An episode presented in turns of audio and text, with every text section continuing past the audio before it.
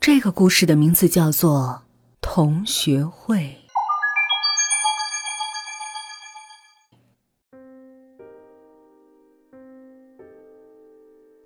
佳美找出了二十多年前的小学毕业册，细细的回味，张张照片和小伙伴的温馨留言，都让她回想起多年的友谊。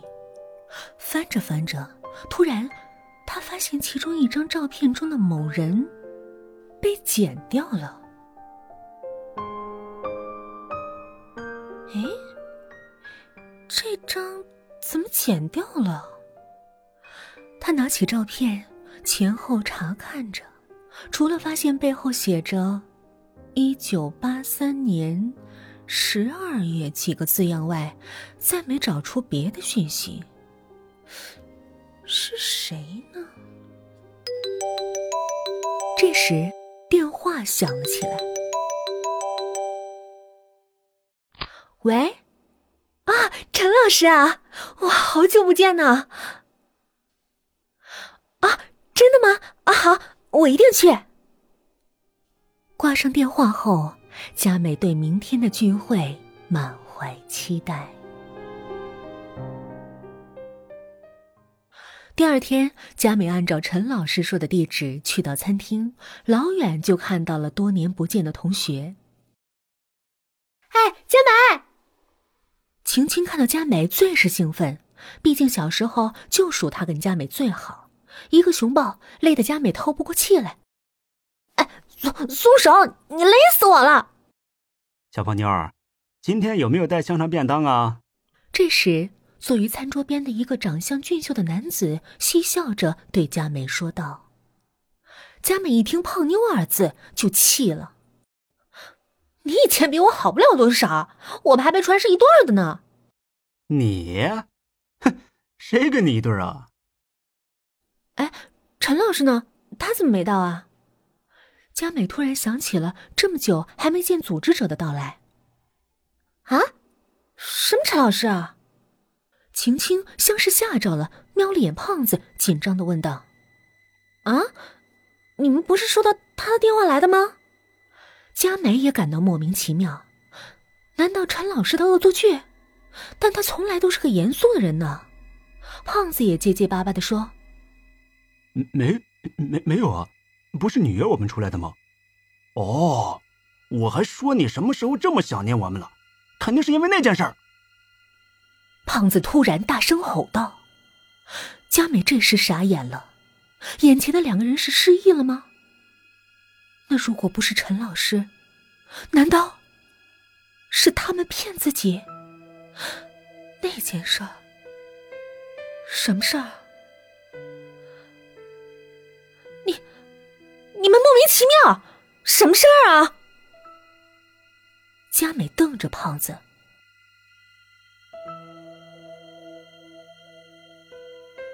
佳美，我们可是为了你才去干那件事儿的，你现在。什么意思啊？想脱罪？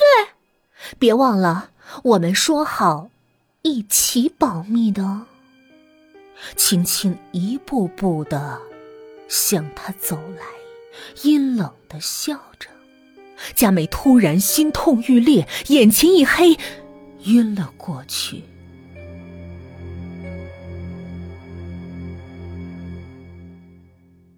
你忘记了？你不应该忘记的。陈老师对你那么好，你这个贱人！陈老师为了你能继续生存，眼前一片漆黑，一滴血溅到了他脸上，慢慢弥散开来，血红一片。骂声依旧在他耳边重复的喊着，高瘦的男子就这样倒在他面前，他手里竟拿着一把滴着血的刀。男子被抬进手术室，而他就睡在他旁边。血从男子的背部缓缓渗透着，直到床单全染成了刺眼的红色。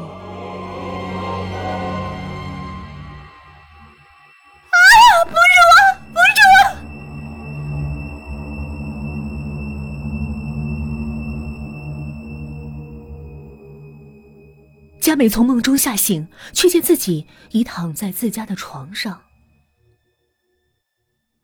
青青，胖子，我是在做梦，对不对？对不对？肯定是的。泪水模糊了他的双眼。佳美，你醒了。是青青，她端着一碗汤送到他面前。刚刚你吓死我们了，你一下子就晕了，我们都慌了脚了。是胖子和我一起把你送回来的。来，吃点东西吧。陈陈老师呢？佳美猛地坐起来，总觉得不对劲儿。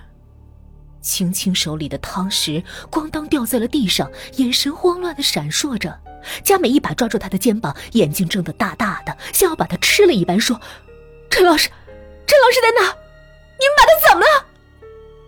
这时，他摸到身边的原子笔，正要往他脖子扎，青青吓得手一松，滚烫的汤水倒在佳美手上。可他像没有任何知觉一样，依旧抓着他的肩膀不放。青青一手推开他，抢跑出了屋子。血又开始慢慢弥散，佳美再次晕了过去。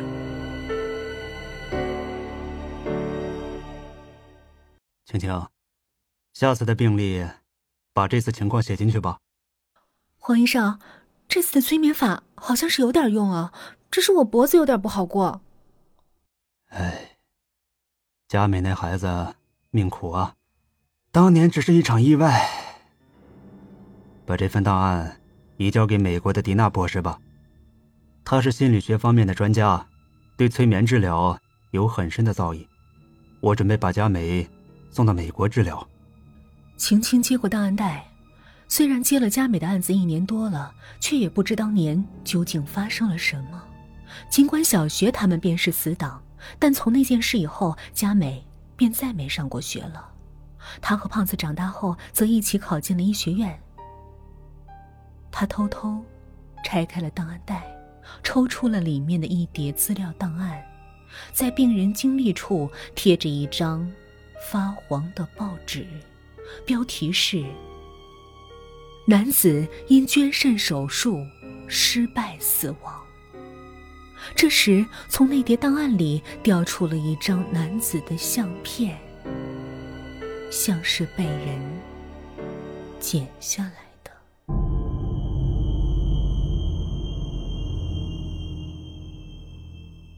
这就是同学会的故事。语音的个人微信号是 yyfm 幺零零四，期待您的来访。